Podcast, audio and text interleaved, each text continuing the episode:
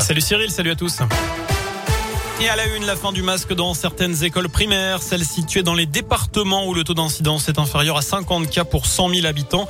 Une mesure qui entrera en vigueur à partir du 4 octobre. Alors chez nous, cela voudrait dire qu'à l'heure actuelle, le masque ne serait plus obligatoire en Haute-Loire, hein, puisque le taux d'incidence est à 40, ce qui ne serait pas le cas dans la Loire, où le taux atteint 60 cas pour 100 000 habitants. Dans la région, l'allègement de la mesure concerne aussi le Puy-de-Dôme, l'Allier, la Saône-et-Loire et le Cantal.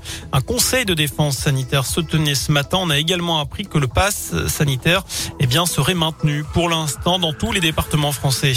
Il se faisait passer pour un chauffeur VTC, repérer ses victimes à la sortie d'une boîte de nuit lyonnaise et profiter de leur état d'ivresse pour abuser d'elles à leur domicile. Un homme de 39 ans est jugé en appel à partir d'aujourd'hui devant la cour d'assises de la Loire pour le viol de trois jeunes femmes. Condamné en première instance à 16 ans de prison, il a fait appel, ce qui explique ce deuxième procès qui va durer trois jours. Dans le reste de l'actu, 60 millions d'euros pour la cité du design à Saint-Etienne. D'ici 2025, le quartier créatif stéphanois va se métamorphoser pour s'ouvrir davantage au grand public. Le projet a été présenté cet après-midi par le maire Gaël Perdriau. Un hôtel et des commerces devraient notamment s'y implanter. À noter que la Biennale du design, à partir de son édition 2025, passera d'un à quatre mois. Panique en Haute-Loire, lundi après-midi, ça s'est passé sur le parking d'un magasin de Vals près le Puy. D'après le progrès, la voiture d'une mère de famille s'est verrouillée alors qu'elle descendait de son véhicule. Elle s'est retrouvée enfermée à l'extérieur puisque les clés étaient restées dans le vide-poche, mais surtout son bébé de trois mois était à l'intérieur.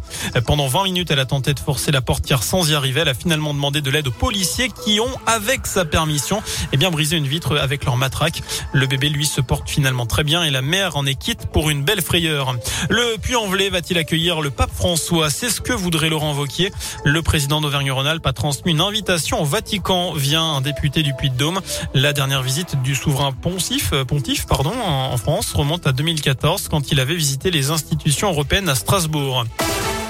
Joyeux anniversaire au TGV, il fête aujourd'hui ses 40 ans. Il a été inauguré le 22 septembre 1981 par François Mitterrand. Depuis, il a transporté plus de 3 milliards de passagers sur radioscope.com. On vous demande si le prix des billets du TGV sont trop élevés. Et alors, autant vous dire que vous êtes une très grande majorité à dire que oui, dont moi, bien sûr.